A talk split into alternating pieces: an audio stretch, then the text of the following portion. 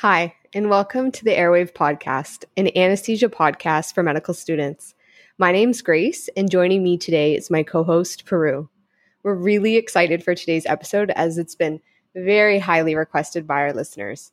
You guessed it, another guest speaker episode. Today, we have the privilege of exploring a different route to anesthesia as we chat with a family practice anesthesiologist. We also want to give a big shout out to our classmate and fellow medical student, Monica Brundich, for helping organize this episode. Hey, everybody. Super excited to be here. Our guest speaker is Dr. Daniela Dimitri. She's a family practice anesthesiologist and emergency physician at Stevenson Memorial Hospital and Lakeridge Health. She completed her rural family medicine residency and her anesthesia training at McMaster University. She has an interest in crisis management and critical care teaching, especially in the context of rural, resource limited settings. So, without further ado, let's get to the episode.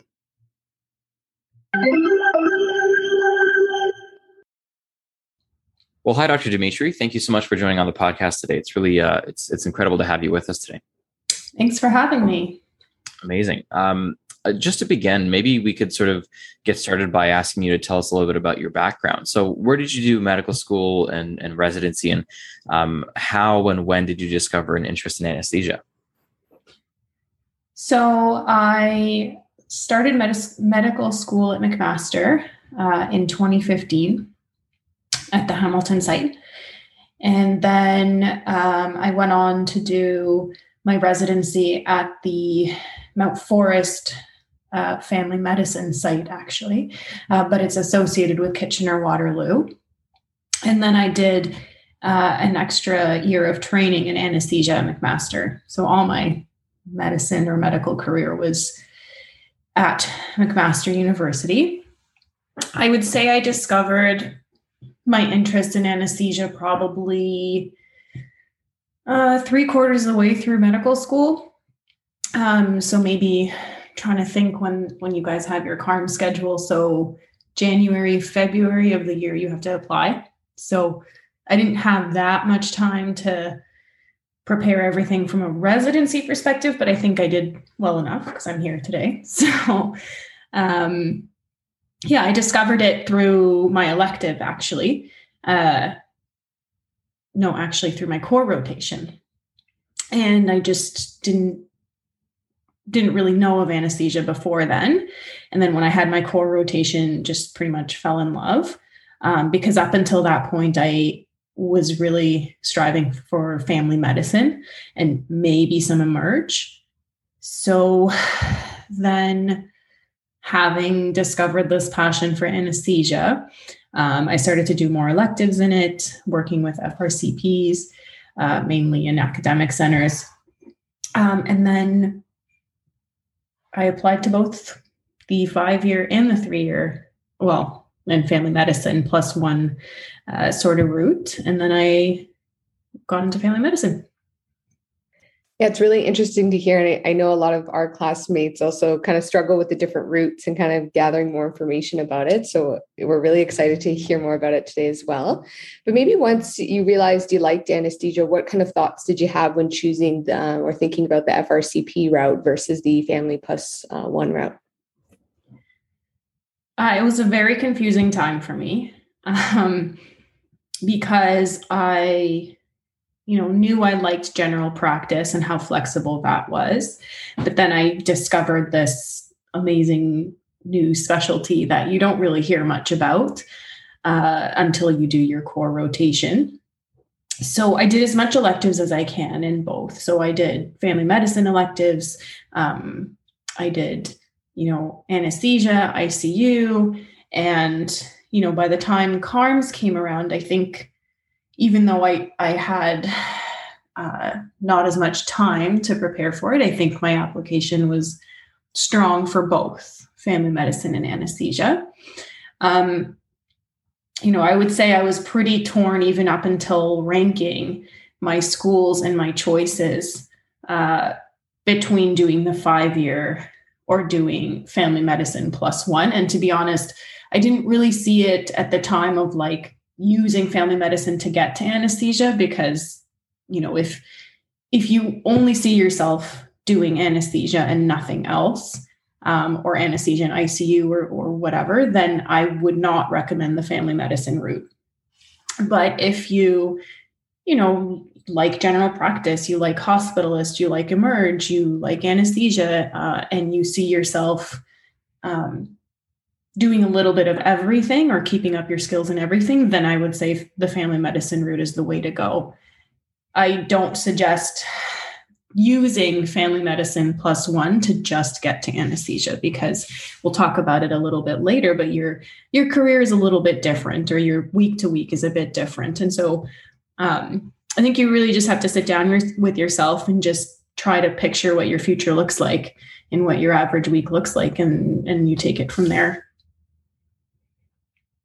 yeah i think that's really insightful in terms of figuring out or kind of getting into your head about what what decision making you had to take towards the end of medical school. Um, and and I, it's pretty clear that you had spent a lot of time sort of reflecting on that in terms of where your career was going. Uh, when when you ended up in family medicine and were considering going down the FPA route, um, what do you think are sort of the uh, you know pros and cons or the, the perks of doing the FPA route over the FRCP and um, and how did you sort of put that in context of your career goals? So I would say that, you know, it's a sh- family medicine is a short program and you're not going to know everything before you graduate. Uh, I focused my first year on my family medicine uh, skills and knowledge and um, pretty much mentality of training to become a general practitioner. Uh, your second year, I, I, if I remember correctly, is when you have the ability to do a lot more electives. Um, so, so during that year was when, um, or maybe a little bit before, is when I, you know, did some anesthesia electives with family practice anesthetists, and I did um, some ICU electives as well, just to get a little bit more critical care training. But that kind of helped me from two fronts because I knew that I wanted to do some sort of acute care medicine. I whether it was anesthesia or in the emerge or you know wherever uh, I knew that that elective would come in useful anywhere. So I forgot the question. I got kind of sidetracked, but I maybe that answered a bit of it. So I did most of my electives in second year. Some of them were er, were a little bit later in my first year, um, and I really got to know, you know, the the plus one program as well as what a GPA week looks like or career looks like by working with them. If you work with five year anesthetists while you're in family medicine, I think that's all well and good if you want to brush up on your skills, but but they they can't tell you what it feels like to to be a general practitioner with the type of training that you can get and where you can work and the type of cases you would do. So it seems like uh, it seems like the, the perks that you encountered of going down the FPA route were still retaining onto those generalist skills and having a lot of flexibility in your practice. Is that is that right? A hundred percent. Because when I first graduated from my plus one, I went, I worked in a community, in a hospital, like a rural hospital that not only depended on me for my anesthesia skills and what happened in the OR, but I would often get called to do central lines or to help resuscitate a sick patient in the emerge um, or to ventilate them uh, or to do other procedures. So, um, you know, you, you kind of become the, the critical care specialist in your small community. It's really interesting to hear. Yeah, I, I, do agree with you in the sense that it's not really uh, chatted a lot about this route. So it's interesting to hear how you came about it. Um, another question I had, kind of in terms of the the training process. So I know you said you did uh, different rotations, kind of focused in anesthesia in the second year of family medicine. Did you do anything else in terms of like research or anything outside of that to kind of secure this plus one position, or how was the process going? Think through CARMS again, and maybe you can speak a little bit more about that. So um, I I'm not a fan of research. That just wasn't my thing. I did it for a little bit in medical school, but realized that that's not what I'm interested in. Um, and so so my experience and um, preparation for the program and to try and get into the program was kind of geared towards what I was interested in, what I was passionate about. So that's what's kind of nice about um, being in residency and then and then kind of applying after that, right? So for me, I did the electives where I worked with rural anesthetists. I did critical care electives like ICU. Um, and rather than research i just i i i talked a lot to to people who um you know did anesthesia did emerge did hospitalist um and so by doing that and by completing my electives and connecting with the program directors for the plus one programs that we could talk about as well um, i think during my interview process and my application I think they saw that I was genuinely interested and that I was genuinely passionate about this and that I understood what it meant and that I knew the pros and the cons of working as a GP anesthetist. And it wasn't just, well, she looks good on paper, but she has no idea what she's talking about in the interview, right? Um, and I wasn't interested in research, so that I didn't do it, but some people did. Um, so that's how I went about it. Amazing. So, uh, if uh, if you wouldn't mind kind of just walking us through um, the plus one route in the FPA program, uh, where, where exactly did you do your training and, and what rotations did you complete? Because uh, I can understand, you know, with the one year of, of additional um, uh, training, it's it must be a very packed schedule.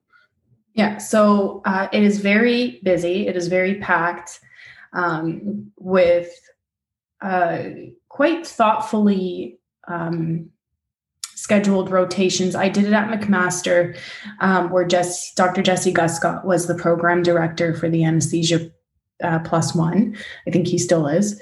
Uh, so you you get right into it. Like there's there's no time wasted. so um, you have blocks of you got like two months of OB anesthesia. So any of the specialty uh, anesthesia training, including obstetrics and pediatrics, um, are done at academic centers. That's where you're going to get the most experience. Um, so, obstetrical anesthesia, I did at St. Joe's in Hamilton for about two months. Um, I did a pediatric anesthesia rotation for two months as well, I think at MUMC. Um, and then you do uh, general anesthesia, like adult anesthesia, but that could be in community hospitals. So I did Brantford and Kitchener for that. I did not have any ICU um, electives or training. And I don't, to be honest, I don't even remember if we did have electives. I think I think there might be some flexibility for a week or two, but like I said, the schedule is quite um, thoughtfully planned out and is already so full that you really just don't have time to mess around because you only have one year, right? And then the rest of the time would be in rural anesthesia. So my training was in Collingwood. You had the option to go to, I think, Owen Sound if you wanted to, which is not really rural, but it's, anyways. Um, and you have a few other options like Orillia was one rotation my colleague did so I spent it in Collingwood, which is fantastic because you're one on one with your program director, and uh, this is what you're going to be doing. Like, this is what your work will look like after you finish.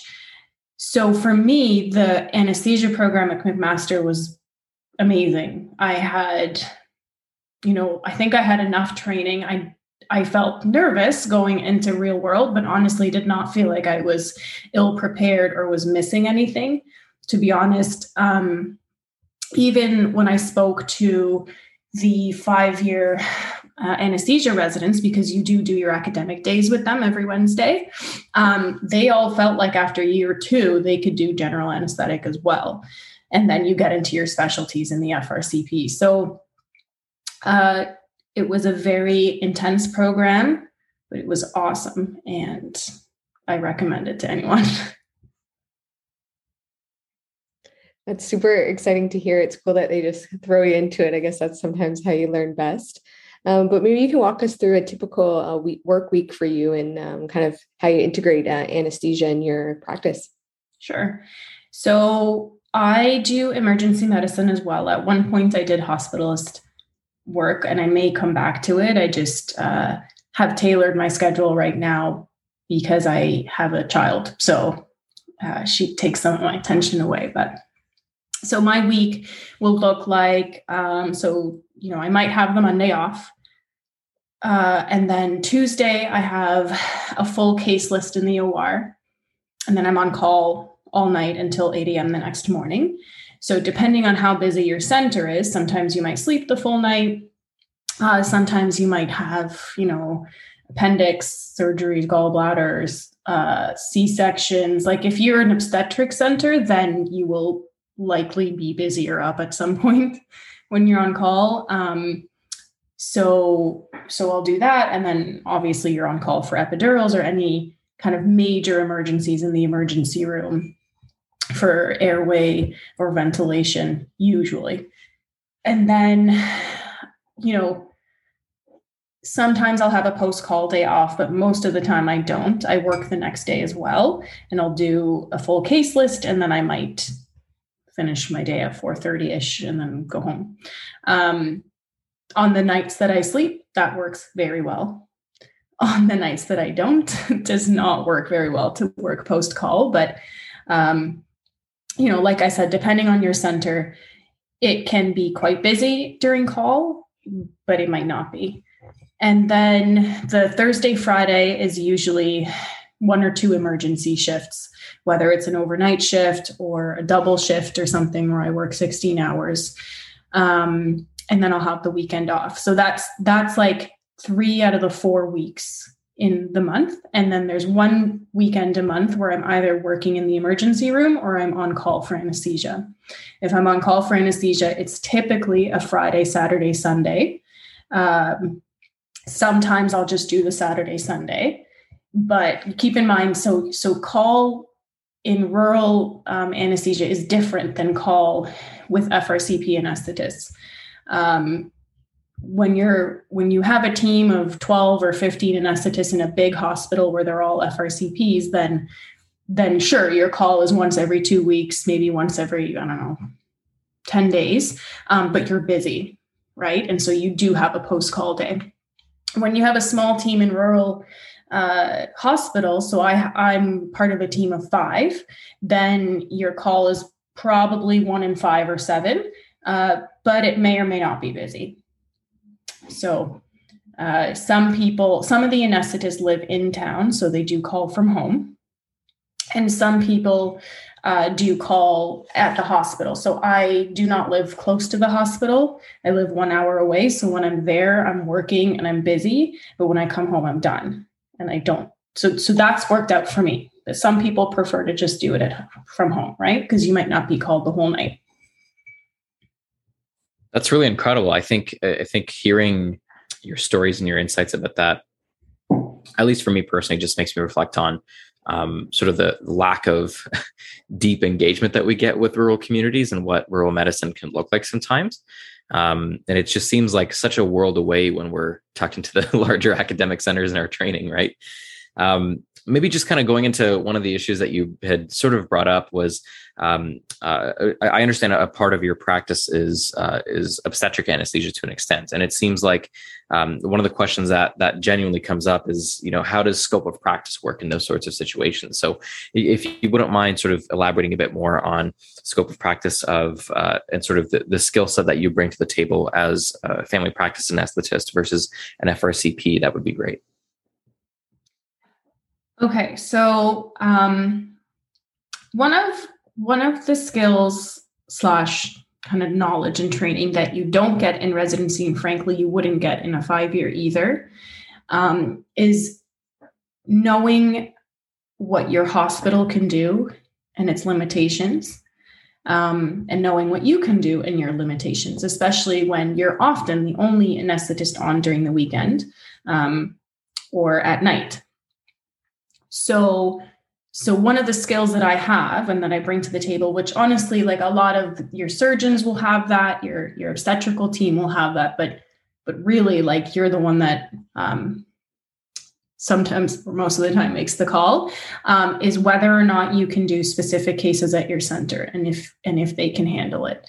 So uh, you know being the person to to have to pretty much decide if it's safe to go through with let's say you know um, a really really sick bowel case or something um, or a uh, BMI, a lady with a BMI of 50 who needs a C-section. You know, those sound like very easy things to do in a in a big center, but they are not so easy to do in a small center.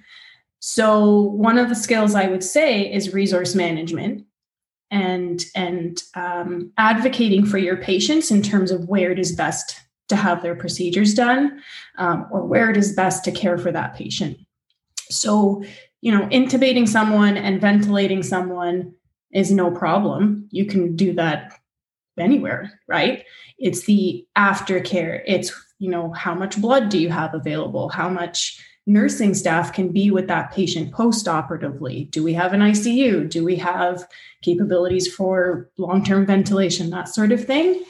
Um, so there's that one piece. Whereas in big centers, you don't really think twice about that. Like you know what they'll need, but you have that available in your hospital. It's much harder to plan for that one. Like you don't have an ICU and your patient cannot be extubated post-op, right?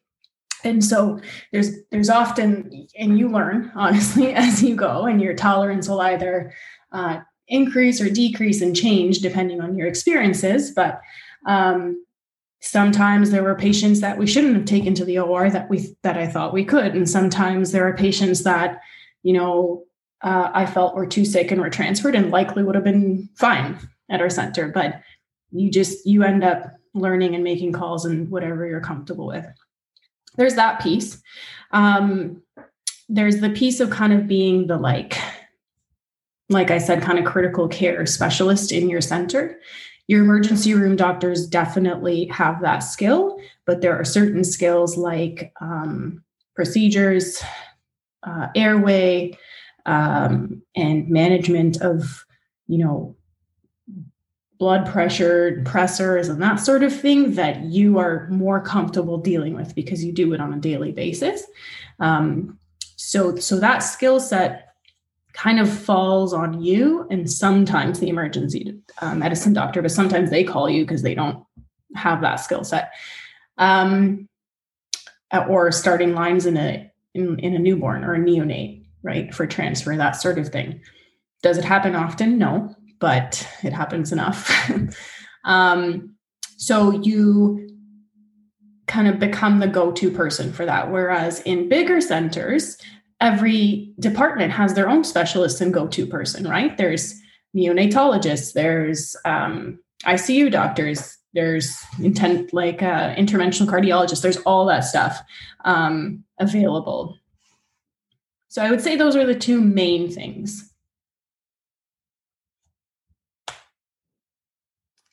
That makes sense. I feel like you have to be this jack of all trades sometimes in the community for sure. And I bet you build really good skills.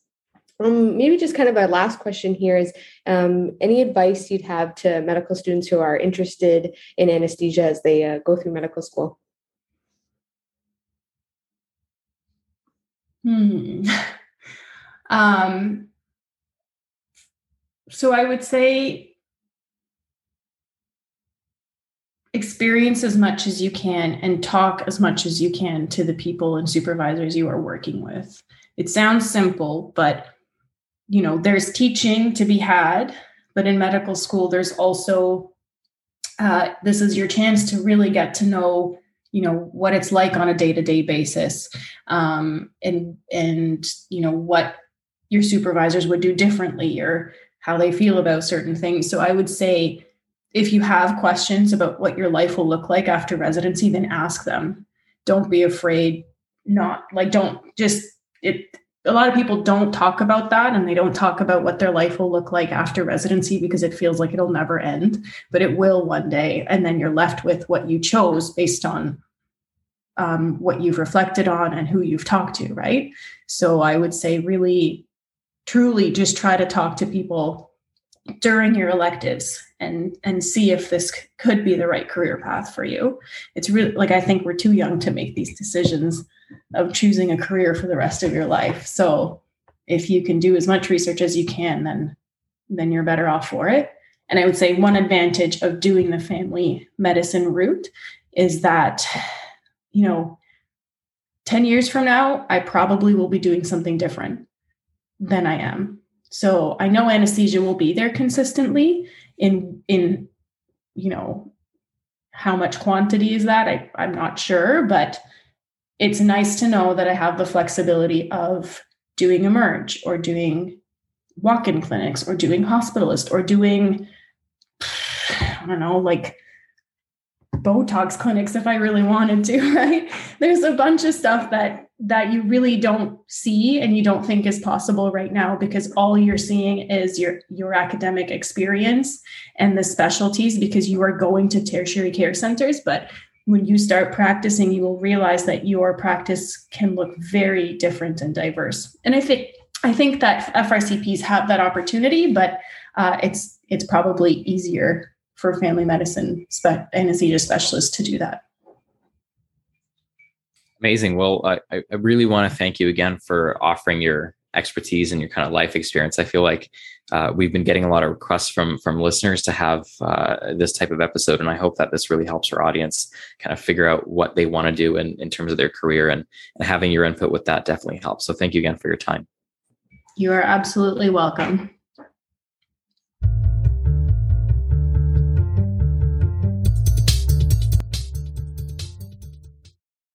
And that concludes our episode with Dr. Dimitri. We hope you learned a little bit more about family practice anesthesiology, and we hope that Dr. Dimitri's advice can be useful to any medical student that may be considering anesthesia through the five year program or through family medicine. As always, keep in touch with us over Twitter and Instagram at Airwave Podcast and message us with any questions or comments. If you want short summaries of our episodes, please check out our website for more information. And until next time, keep working hard, stay healthy, stay safe, Take some nice deep breaths and count back from 10.